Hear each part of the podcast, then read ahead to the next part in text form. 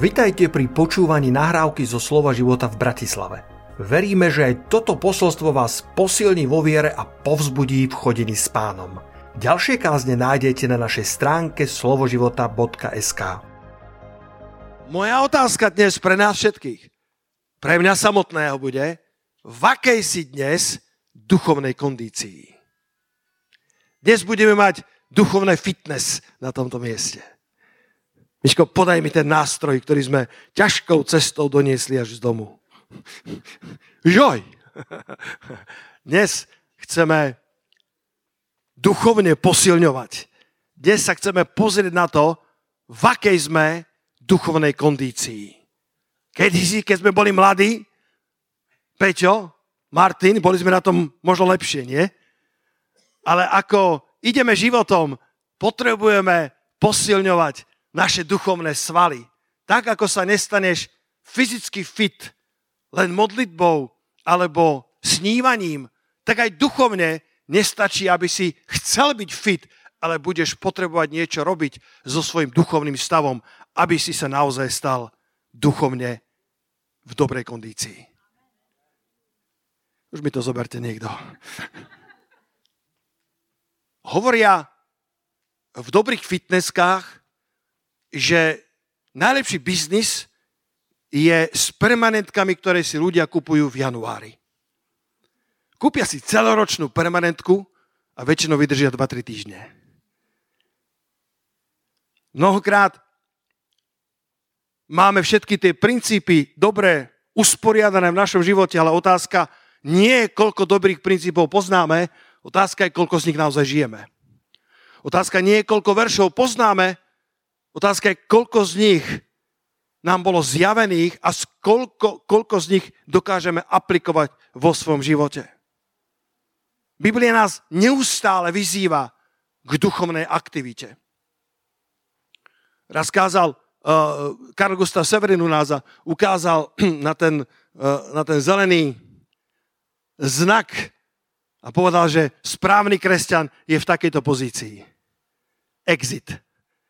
Že správny kresťan je neustále v pohybe. Ako náhle začneme stagnovať, všetko, čo stagnuje, začína zapáchať.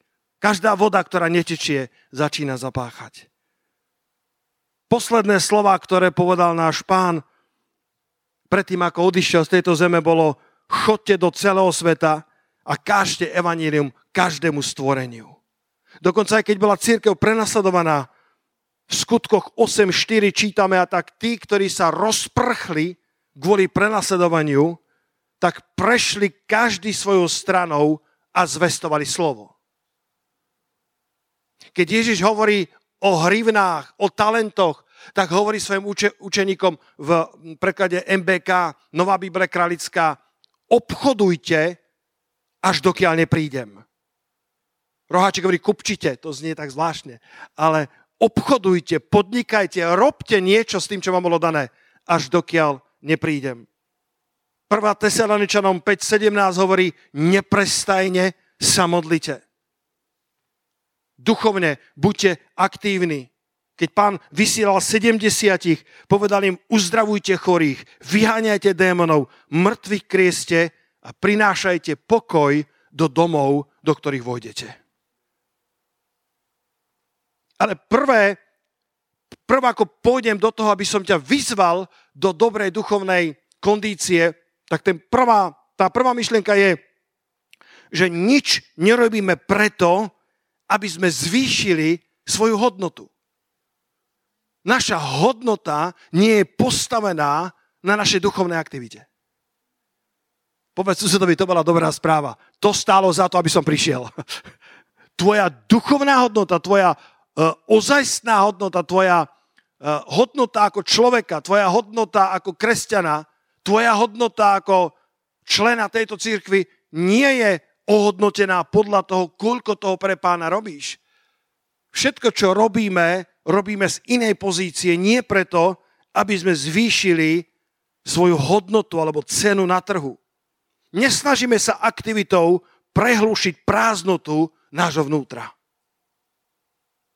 V Jozovej štrnástej kapitole nachádzame jeden fantastický príbeh o Kálefovi, Mnohí z vás ho budete poznať. Kálev a Jozua, to sú tí dobrí.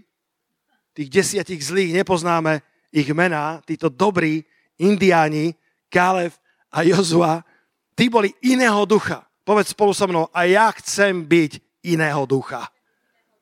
Myslí sa tým, že tí desiati boli ducha vzbúry, alebo boli ducha reptania, ale títo dvaja boli Božieho ducha, títo dvaja uh, boli ľudia podľa Božieho srdca. Keď mal štyridsať rokov, tak uh, čítame, že Kálev bol iného ducha. Keď ostatní spochybňovali Božie zasľúbenia, on ich chránil. Keď ostatní zvedovia spôsobovali nepokoj a vzburu v Božom ľude, Biblia hovorí, že Kálev tíšil Boží ľud. Keď ostatní chceli utekať z boiska, čítame, že Kálev bol pripravený bojovať a povedal, len sa ich nebojte, lebo odišla od nich ich ochrana, s nami je Hospodin.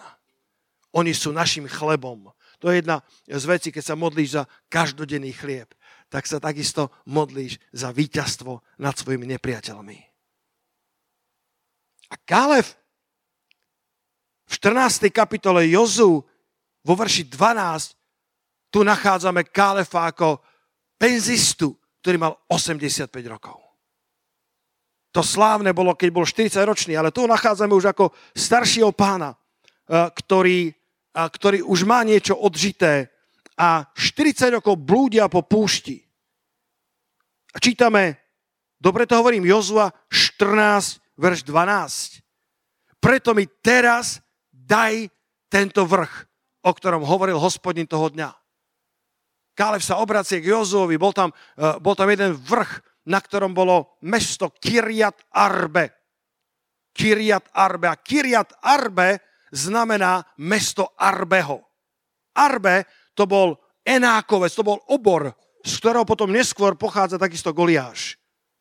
Bolo to mesto, ktoré bolo obsadené enákovcami, arbeovcami, ktorí ho zabrali. A povedal, preto mi teraz daj tento vrch. Koľký z vás poviete, že chcete znova zabrať nejaké vrchy pre Hospodina? Koľký z vás poviete, Bože, daj mi tento vrch?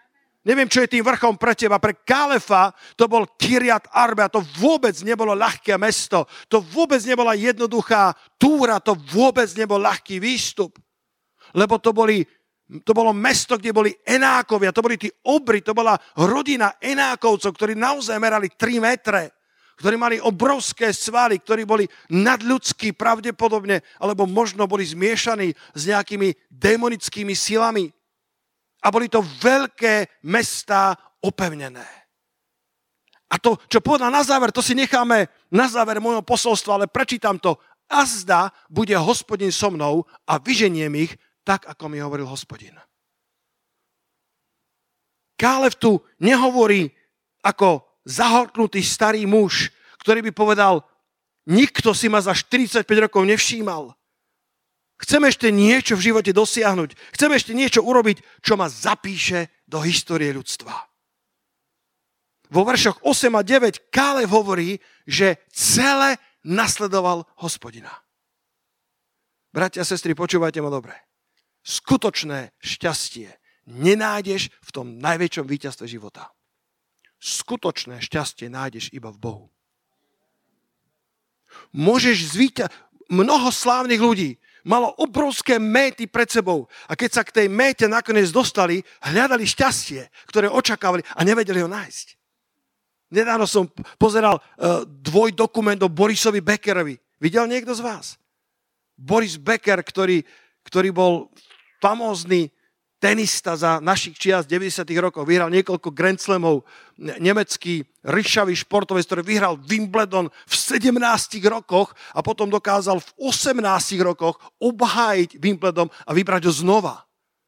V sedemnástich rokoch nikto nevyhral Grand Slam, ale aby ho ešte obhájil v osemnástich, stal sa celebritou par excellence, stal sa bohatým človekom, o, o ktorom, o, o, o jeho bohatstve by si ani nevedel spočítať. A predsa zbankrotoval a bol rok a pol vo väzení. Myslím, že nedávno ho prepustili.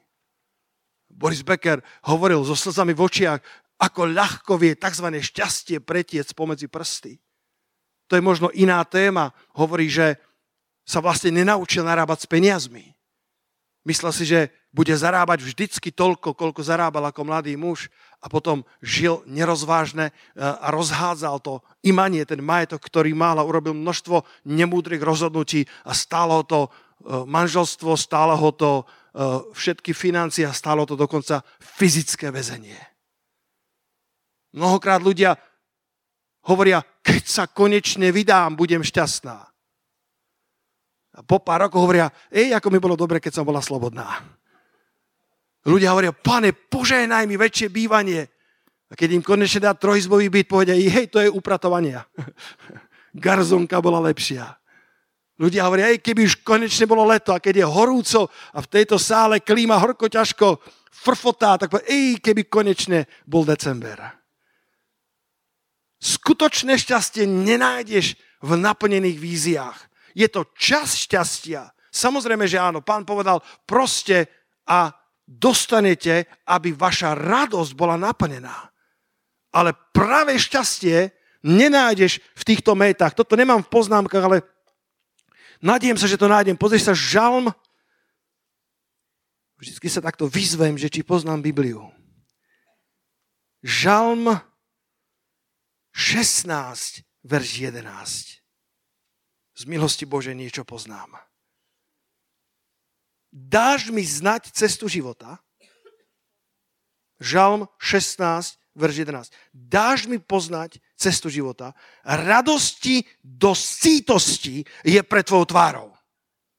Môžeš nájsť radosť, keď sa ti, keď dorodí tvoje, tvoje, tvoja vinica, ako je napísané v Habakukovi, alebo keď naplníš svoju métu, svoj cieľ života, ale radosť do sítosti, radosť v hojnosti je len v jeho prítomnosti. Môžeme dať jeden veľký potles pánovi za to. Len v jeho prítomnosti je skutočná hojnosť radosti alebo radosť do sítosti. Ako je ekumenický preklad? Plnosť radosti v tvojej prítomnosti. A, a, a potom čítame, že po jeho pravici je večná blaženosť alebo blaženstvo, ktoré, je, ktoré, ktoré ti nevyprchá, ktoré len tak neodíde, dôjdeš do svojho cieľa a očakávaš, že tvoj cieľ prinesie tvoje vnútorné uspokojenie. A neprinesie, pretože vo svojej podstate skutočné uspokojenie, hojnú radosť máš len v jeho prítomnosti. A keď žiješ s ním, tak potom d- naplňaš ciele svojho života tak, ako ťa pán vedie. Ale nezameň si ciele a víťazstva s pravým šťastím. Kálev štyridsaťpäť rokov blúdil po púšti s tou vzpúrnou generáciou, ale povedal, že celé nasledoval Hospodina, nielen čiastočne, nielen kompromisne, nielen tak, aby to bola priemerná hodnota cirkevného zhromaždenia, ale celým srdcom nasledoval Hospodina. To sú verše osem a deväť. Práve uspokojenie v živote nedokážeš nájsť nikde inde. Nájdeš ho len v jeho prítomnosti a len v jeho vôli. Ježiš povedal v Jánovi štyri tridsaťštyri, mojím pokrmom je, aby som činil vôľu toho, ktorý ma poslal a dokonal jeho dielo. Učeníci odišli do ká ef cé a do McDonaldu, aby mu doniesli obed. Keď sa vrátili, páne, ty si jedol? Páne, my sme si dali menučko. Ty si mal čo? Povedal, ja mám pokrm, o ktorom vy neviete. Mojím pokrmom je, aby som činil vôľu toho, ktorý ma poslal a dokonal jeho dielo. Čo je pokrm? Pokrm prináša uspokojenie, silu a potešenie. Zvlášť, keď žiješ v takej dobrej rodine ako ja, kde sa dobre varí. Uspokojenie, potešenie a posilnenie. A to je presne to, čo prináša Božia vôľa. Ľudia, ktorí žijú v Božej vôli, sú silní, majú radosť. Kto z vás verí, že Ježiš Kristus bol radostná osoba? Neviem, aký máte obraz o Ježišovi. Koľko si myslíte, že bol veľmi šťastný? Biblia hovorí dokonca v Židom jedna deväť, ďalší verš, ktorý zacitujem, že Ježiš bol pomazaný olejom veselosti nad všetkých svojich účastníkov. Nebolo tak šťastného človeka na zemi ako Ježiš Kristus. Možno máš takýto, takú predstavu. Že to bol Ježiš. A ja ho chcem nasledovať. Ľudia hovoria, že, že pastor, ja mám radosť, ale hlboko vo svojom srdci. A niekto povedal, tak daj to ľuďom znať, lebo to nikto o tom nevie. Ježiš bol plný radosti, Ježiš mal časy utrpenia, Ježiš mal časy smutku, Ježiš vedel zaplakať nad hrobom Lazara. To je jeden z tých naj, najkratších veršov Biblie. Ježiš zaplakal. Ježiš bol ako my. Ježiš mal emócie, Ježiš mal zápasy, strádania, bolesti, víťazstva. Ježiš zažil všetko z toho. Ale v tom vo všetkom bol pomazaný olejom veselosti, olejom radosti nad všetkých svojich účastníkov. Nebolo tak radostného človeka ako Ježiš Kristus. Nebolo tak šťastného človeka na zemi. Lebo nebolo nikoho, kto by žil podľa Božej vôle tak dokonale ako on. Lebo môjim pokrmom je, aby som činil vôľu toho, ktorý ma poslal a dokonal jeho dielo. Ak sa ocitneš uprostred Božích zasľúbení, ak žiješ celé pre Hospodina, budeš šťastným človekom bez ohľadu na tvoje okolnosti. Bez ohľadu na to, či si naplnil méty svojho života, alebo si len na ceste k ním. Môžeš sa rovnako radovať na ceste k víťazstvu, ako sa raz budeš radovať vo svojom víťazstve. Halelúja. Môžeš sa radovať nielen, keď nakoniec prídeš do svojej destinácie, ale aj cesta k nej môže byť dobrá. Aj cesta k nej môže byť radostná. A keď sa vrátime do Jozú, do štrnástej kapitoly, verš desať, ku mne prehovára roky dozadu a prehovára ku mne dodnes. Tento skúsený muž, osemdesiatpäťročný, prehovára k lídrovi Božieho ľudu, k Jozuovi a povedal, a tak teraz hľa, Hospodin ma živil, tak, ako hovoril. Bratia a sestry, môžeš prechádzať púšťou a predsa môžeš byť živený od Hospodina. Je úplne jedno, kadiaľ prechádzaš v živote, je úplne jedno, aká púšť je okolo teba.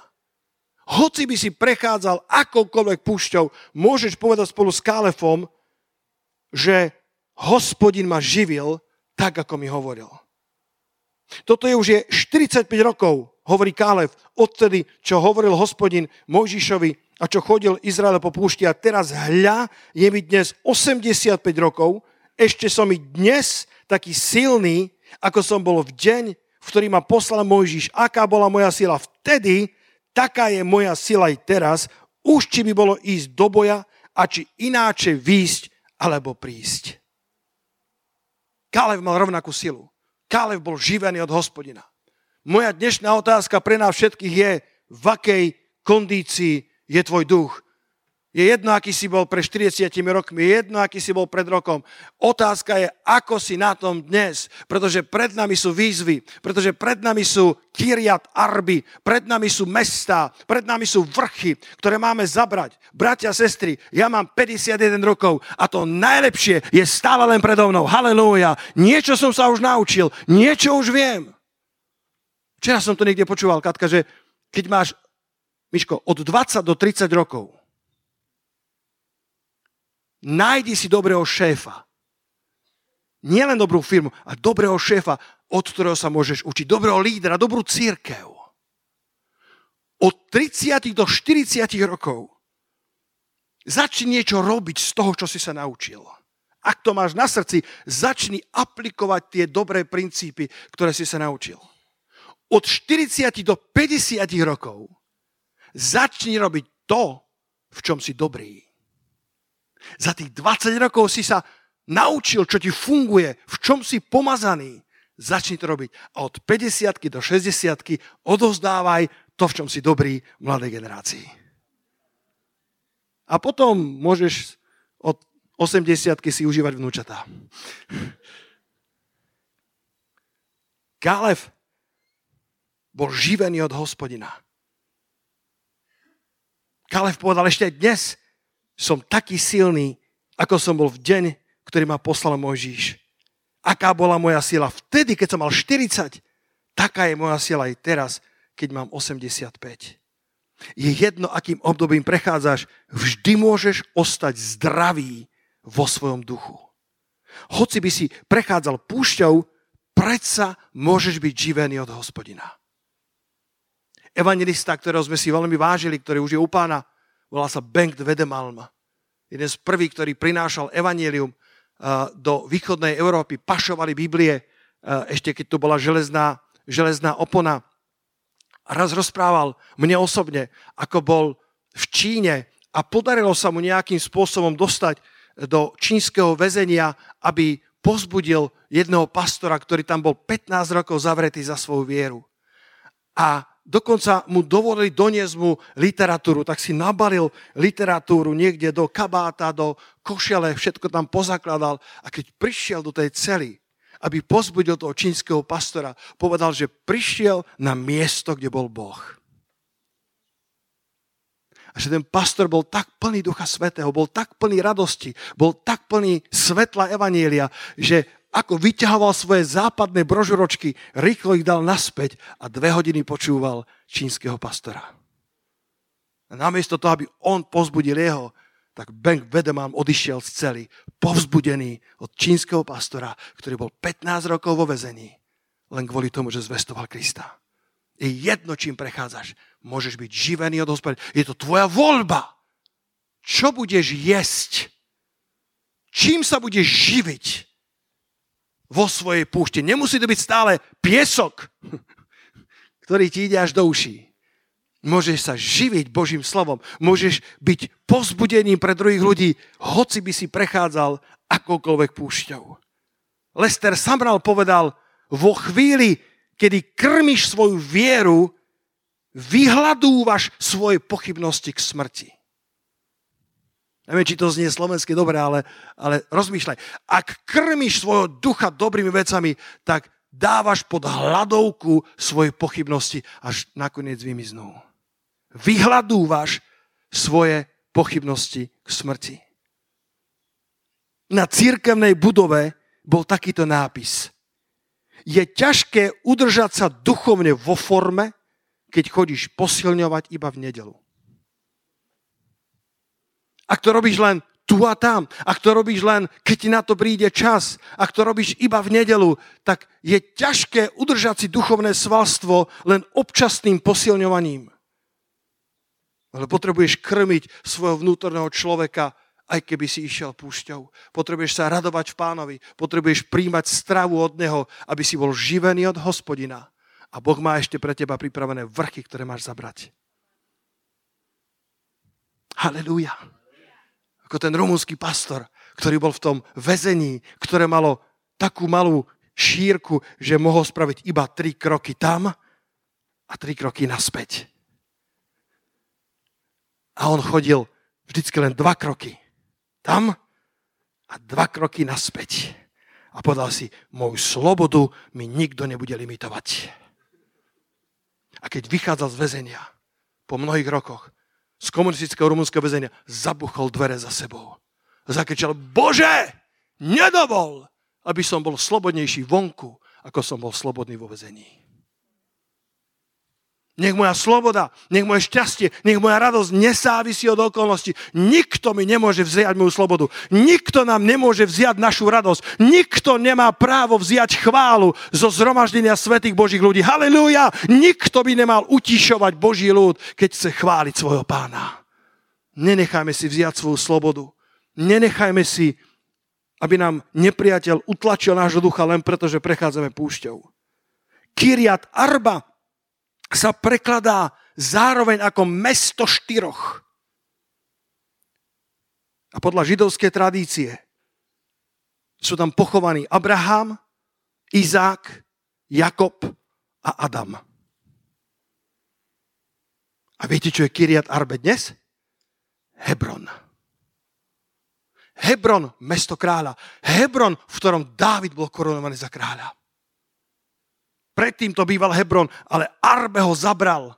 Arbe, ten obor, ho zobral, ale prišiel Kálev, aby ho znova získal späť pre hospodina a znova vrátil to meno Hebron, ktoré bolo tak dôležité v histórii Izraela.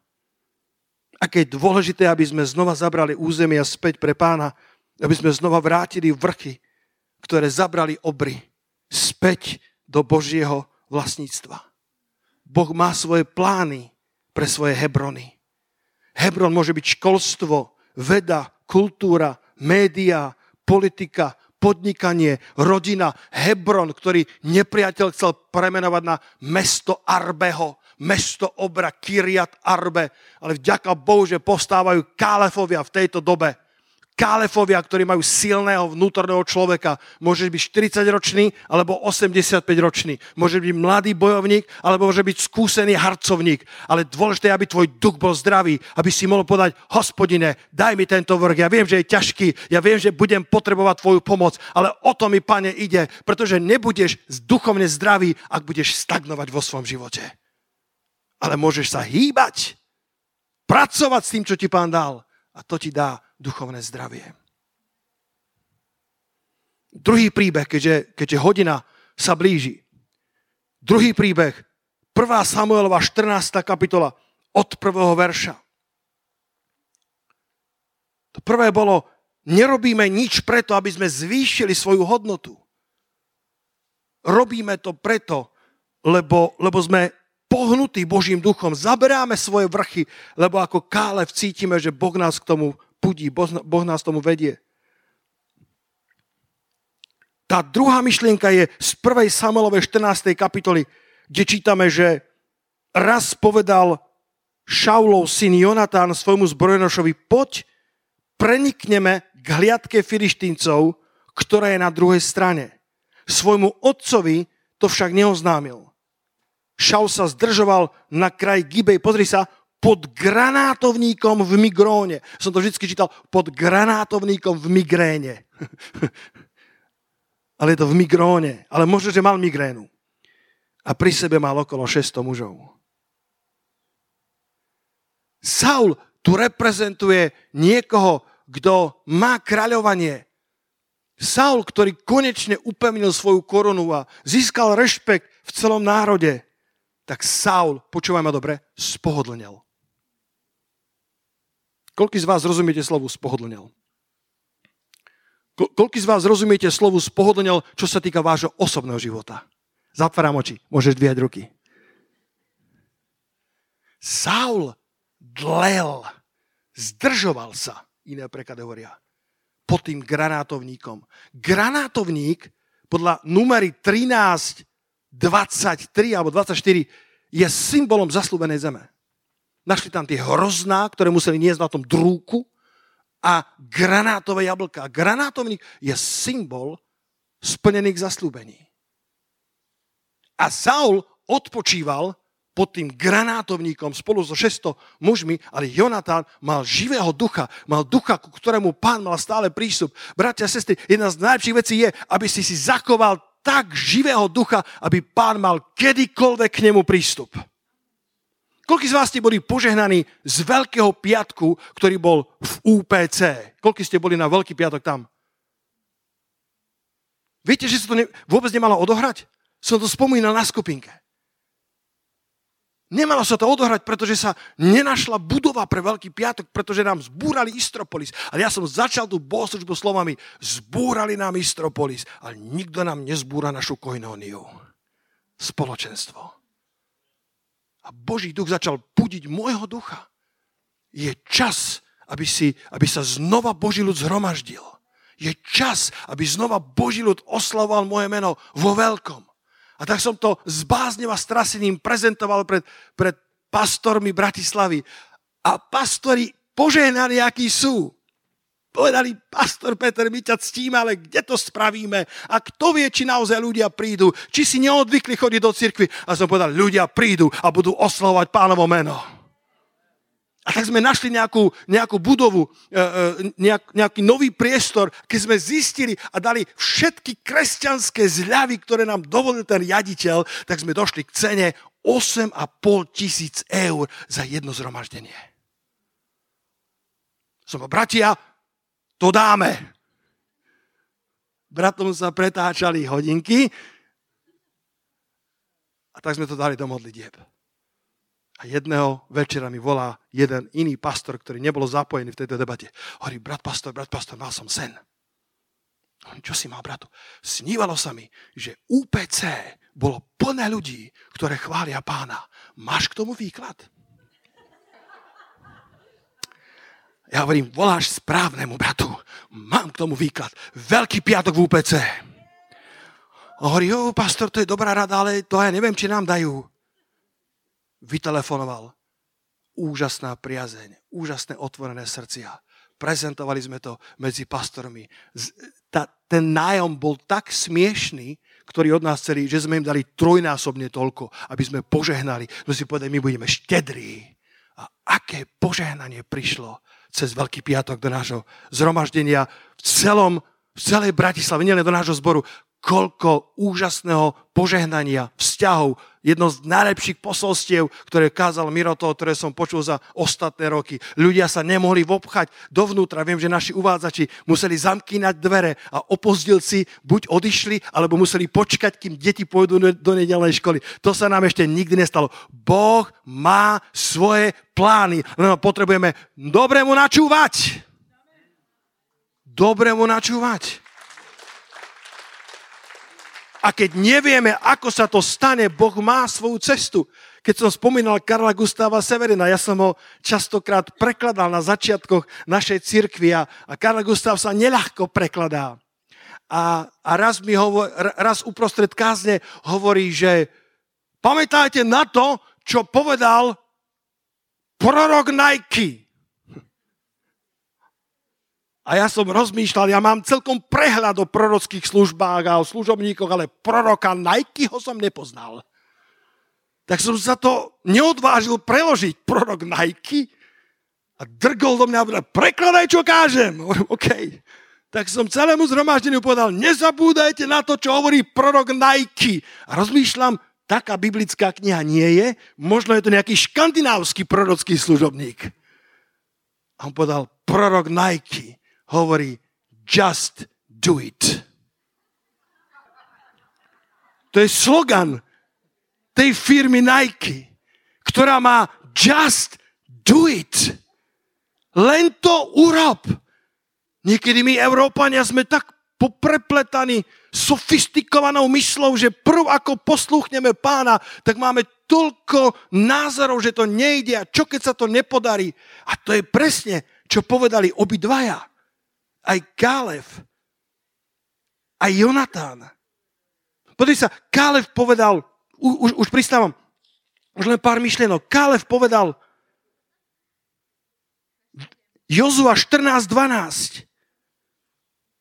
Na konci povedal, azda bude Hospodin so mnou a vyženie ich tak, ako hovoril Hospodin. Azda. Kálev povedal, ja už mám osemdesiatpäť rokov, ale mám stále silu, mám stále túžbu. Ako prorok Nike, just do it. Len to urob, ale bratia, sestry, počúvajte, vždy, keď posluchneš Boha, bude tam aspekt neistoty. Ak mi povieš, ó, pastor, nie, keď Boh ku mne prehovorí, ja som hotový. Ja som pripravený. Každá výzva, každý challenge, každé nové miesto, každý nový Kirjat-Arbe, každý nový Veľký piatok v U P C bude mať svoje čo ak. A Kálev to nehovorí v nevere, v pochybnostiach, ale hovorí to v bázni pred Hospodinom.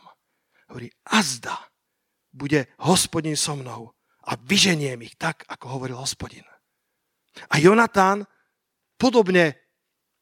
Saul tam dlel, sám sa zdržiaval. Saul bol, bol, bol spohodlnel vo svojej komfortnej zóne. Koľký, koľký z nás už máme, ko, koľký, koľký ste, ste niektoré zasľúbenia od pána už dostali? Koľký poviete amen na to? Fúha, dám tu, musím dať druhýkrát tú otázku, lebo išla iba tretina rúk hore. Koľký z vás niekoľko granátových jablok ste dostali do svojho náručia od Hospodina? Koľký poviete amen na to? Každá ruka išla hore. Niektorí našli životného partnera po rokoch. Niektorí mali zavreté lóno a dnes majú zázračné detičky. Niektorí konečne prerazili vo financiách. Niektorí zmaturovali, niektorí sa dostali na vysokú školu, ktorú mali vysnívanú. Niektorí prerazili duchovne a už nie sú spútaní tak, ako boli. A konečne vedia chváliť Pána. Niektorí konečne začali hovoriť v nových jazykoch po rokoch, kedy hľadali krst Svätým Duchom. Už nejaké granátové jablká sme obdržali. Ale to, čo mi Boží Duch hovoril, je, dajme si pozor na to, aby sme nespohodlneli pod tvoňou našich zasľúbení. Aby sme nezačali predlievať, zdržiavať sa len v tvoni zasľúbenej zeme. Saul mal šesťsto mužov, to nebola malá armáda na ten čas. Saul bol, bol, bol, bol, mal dobrú ochranku okolo seba, ale Jonatán si povedal, to je málo. Boh má pre nás viacej. A tak v šiestom verši, pozri sa spolu so mnou, prvá Samuelova, štrnásta kapitola, v šiestom verši, a Jonatán riekol mládencovi, ktorý nosil jeho zbraň, poď, prejdime k posádke týchto neobrezancov, k tým Filištínom, možno, že Hospodin vykoná za nás. Kálev podal, azda bude Hospodin so mnou, a Jonatán, ako keby ho počul, len našiel iné synonymum, možno, že Hospodin vykoná za nás, lebo však Hospodinovi, počúvaj dobre, toto je slovo pre niektorých z vás. Lebo však Hospodinovi nie je ťažko zachrániť už či v mnohom, alebo v málom. Pre Pána nie je ťažké, aby ti pomohol bez ohľadu na, tvoje, na tvoju púšť, na tvoju situáciu. Či už je to v mnohom, alebo v málom. Oni boli dvaja posádka Filištíncov, ja neviem, dvadsaťpäť ich bolo a ešte k tomu musel sa šplhať hore aj so svojím zbrojnošom. Tí Filištínci mali obrovskú výhodu, aby porazili tohto odvážneho mladíka Jonatána. A tak Jonatán povedal, možno, že Hospodin vykoná za nás. A počúval proroka Nike, just do it. Jednoducho išiel pod tým, ako bol pudený Duchom Božím a dal mu Hospodin veľké víťazstvo i celému Izraelu. Keď vstupujeme do neznáma a čelíme výzvam, vždy je tam aspekt neistoty. Vtedy potrebujeme Božiu pomoc tak, ako nikdy. Máme len svoje azda, alebo možno. A predsa všetky Božie zasľúbenia idú s nami. Práve vtedy, keď sa rozhodneme výjsť zo svojej komfortnej zóny, keď sa rozhodneme poslúchnuť pudenie Svätého Ducha, keď sa rozhodneme povedať, áno, Pane, azda budeš so mnou. Možno vykonáš zázrak tak, ako som to počúval v tých veľkých svedectv, svedectiev z Azusa Street, alebo ako to bývalo v deväťdesiatych rokoch, keď sme sa prechádzali pred dvoma dňami s mojim starším synom po Bratislave, tak ma chytila nostalgia. Urobili si takú prechádzku. On mi ukazoval niektoré jeho historické miesta a ja som ukazoval, tuto sme kázali. Tuto sme zvestovali Krista, tu sme zvonili kľúčami, keď padal komunizmus. Tieto dlažobné kocky počuli moje kázne. Niekedy sa zhromaždili stovky ľudí a niekedy som kázal dlažobným kockám, ale slovo Božie bolo ohlasované. Nech sa znova vrátia tie časy. Nech znova Boh dá, aby sa evanjelium ohlasovalo v moci Svätého Ducha. Zakričte haleluja na to. Prečo by to nemalo byť znova? Azda Boh dá, nemáme tu takúto arogantnú istotu, že my sme tí najlepší. Nemáme tu arogantnú asertivitu, že, že ak má niekto prebudeneckého ducha, tak slovo života. My máme prebudeneckého ducha, povedzme na to. Ale hovoríme to v pokore, v mäkosti srdca. My to tak hovoríme, keby nikto nič pre Pána nerobil. My chceme pre Pána niečo robiť. Keby sa nikto nemodlil, my sa chceme modliť. Ale sme si vedomi, že mnohí robia oveľa lepšie ako my a mnohí sa modlia možno horlivejšie ako my. A naša modlitba je v zlomenom srdci, Pane, nože poď s nami. Daj nám, Pane, poraziť tú pola, posádku Filištíncov. Hospodine, spôsob, aby sa Kirjat-Arbe znova stal Hebronom, pretože mnoho miest, ktoré zabrali obrovia, a Boh ich volá, aby sa znova stali Hebronom, aby sa znova stali miestom kráľovania Dávida. Halelúja, môžete povedať halelúja na to, aby sa znova stali miestom, ktoré patrí Hospodinovi, možno v tvojej rodine, možno v tvojej škole. Povieš si, pastor, keby si vedel, v mojej škole je toľko bezbožnosti, som tam jediný skutočný veriaci. Možno si ako Kálev. Veľké mestá opevnené a obsadené tým enákovským rodom, obrami, ktorí nemali šírovaní slichu, ktorí nemali nikoho, ktorý by sa s nimi dal porovnať, ale starý, starý penzista. Kálev si povedal, nože mi daj ten vrch, ja ho zaberiem. A zda bude Hospodin so mnou. A naozaj ho zabral. Naozaj ho získal pre Hospodina. Halelúja. Halelúja. Naozaj ho získal pre Hospodina. A Kirjat-Arba sa stal Hebronom. Nefalšovaná horlivosť má správnu motiváciu. Jonatán to nepotreboval každému oznámiť. Dokonca to nepovedal ani svojmu otcovi. Rozumiete mi správne, existuje totiž dôležité miesto pre vykazateľnosť. Rovnako, ak Pán niečo vykonaj, neboj sa mu vzdať chválu a vydať svedectvo. Ale ak mám odhaliť pravú podstatu horlivosti, tak je výsledkom Božej práce v nás. A nepotrebujeme to roztrubovať, nepotrebujeme všetkým povedať, akí sme horliví. Jonatán to nepovedal ani vlastnému otcovi, pretože vedel, že otec by s tým asi nesúhlasil. Dovol Pánovi, aby znova roznietil tvoje srdce. Možno zatvrdlo. Možno si dovolil, aby doň Filištínci nahádzali špinu, hriechu, svetskosti alebo len pohodlnosti. Už z neho nepríšti voda tak, ako kedysi. Tvoje srdce je stále studicou života, ale už nemá takú výkonnosť. Vyháč z neho to, čo tam nepatrí. A moja posledná otázka je, kedy si naposledy čistil svoju studňu? Kedy si naposledy povyhadzoval to, čo bráni tej horlivosti, čo bráni tomu, že Pane, tu som pre teba, hovor ku mne, som pripravený ísť. Aj keby to bol Kirjat-Arba, aj keby to bola posádka Filištíncov, ktorá je na kopci, ktorá sa mi posmieva, ak budem cítiť volanie, púdenie od teba, som pripravený ísť. Poďme byť takou cirkvou, bratia a sestry. Poďme sa spolu postaviť. Haleluja. Poďme byť takouto cirkvou, takouto, takýmto novozákonným kresťanským telom Kristovým v Bratislave alebo kdekoľvek ste na Slovensku, ktorí sme pripravení s vierou. A zda Hospodin bude s nami. To nie je nevera, to nie je pochybnosť, to je bázeň Božia. Kedy ideme do neznámeho, kedy ideme tam, kde nikto iný nešiel.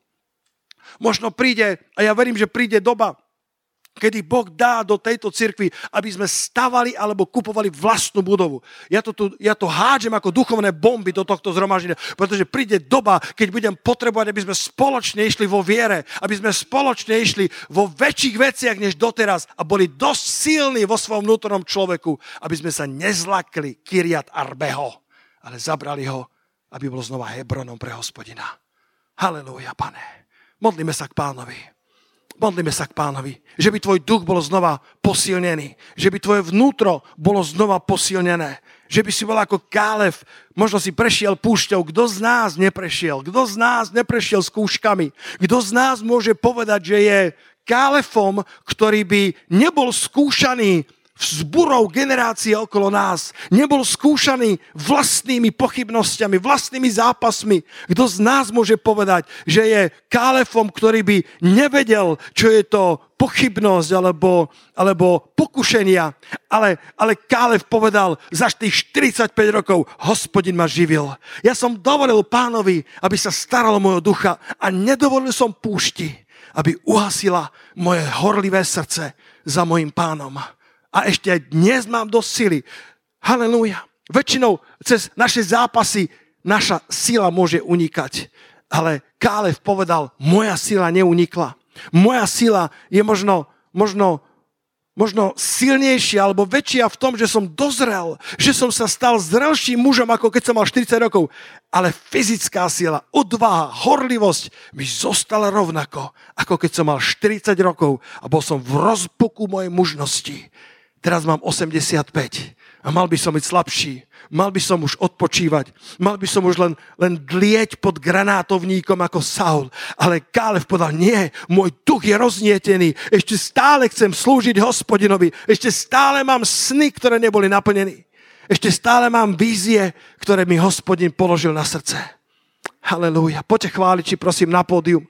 A chvíľku sa modlíme k Pánovi o toto slovo, pretože moja výzva pre teba i pre mňa dnes bola, aká je tvoja duchovná kondícia. Aká je dnes? Aká bola včera je dôležité? Aká bude zajtra je dôležité?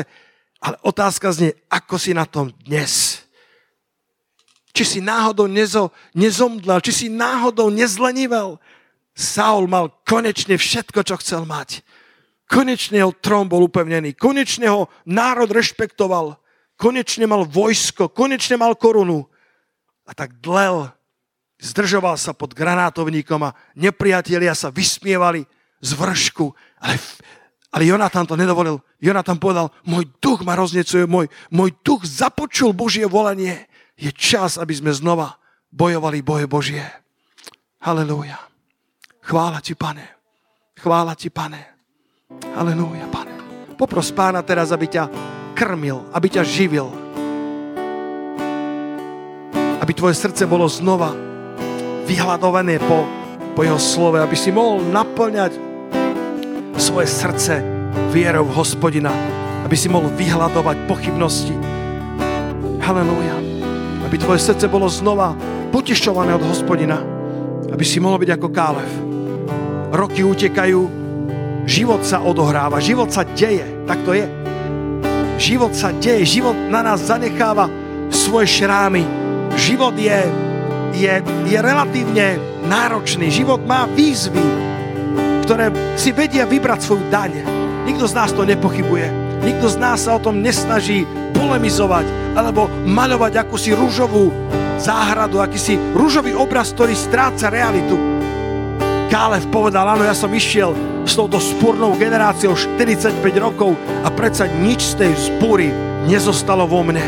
Ja som išiel po púšti, ja som musel hľadať vodu ako oni, mával som rutinu stravu manny, mával som, mával som veľmi, veľmi málo pestrofarebný jedálniček a predsa môj duch nezahorkol a predsa moje srdce je rovnako silné ako kedysi, lebo Hospodin ma živil, Hospodin sa o mňa staral. Halelúja, Pane. Ďakujeme ti za to, Pane, že máš pre nás dobré veci a možno nám dáš Hebrony, až keď trošku dozrejeme. Pozdvihnem ruky k nebesiam. Toto mi Boží duch ukazuje. Niektoré Hebrony nám nedá skôr. Máme horlivosť, máme, máme zapálené srdcia, ale chýba nám zrelosť. Takže zrelosť nevieš inak ukázať ako časom. Môžeš hovoriť všetky správne poučky, ale až čas ukáže, či si naozaj zrelý muž, zrelá žena. Kálev mal osemdesiatpäť. Prešiel obrovskou skúškou času, horkosti. Mohol zahorknúť na Hospodina, mohol zahorknúť na spolubratov, mohol zahorknúť na, na, na granátovníky. Mohol povedať, Bože, tvoje granátovníky nefungujú. Ty si mi slúbil Kirjat-Arba, ja ho nemám. Ale keď mal osemdesiatpäť rokov, bol to stále zdravý muž. Zdravý v srdci, zdravý v tele, zdravý v duši. A možno práve vtedy mu Hospodin dáva Hebron, lebo síce má rovnakú silu, ale má vyššiu zrelosť. Možno má rovnaké odhodlanie ako štyridsiatnik, ale má skúsenosť, je prepálený vo svojom charaktere. A to sa nedá bez faktoru času. To sa nedá bez faktoru skúšky, to sa nedá bez faktoru ohňa. Až vtedy zistíme, ako kvalitné je tvoje zlato. Chválme Pána jednou piesňou a rozprávaj s Bohom o svojej duchovnej kondícii. Je to tvoja zodpovednosť a zároveň tvoje privilégium. Môžeš povedať, Pane, ja budem ako Kálev. To je jedno, čím prechádzam. Ja chcem byť ako on. Nože ma živ, nože ma síť, Pane. Nože mi daj hladné srdce po tebe. Lebo jedného dňa budeš potrebovať Kálefa, aby zabral Hebron. Nech som vtedy pripravený.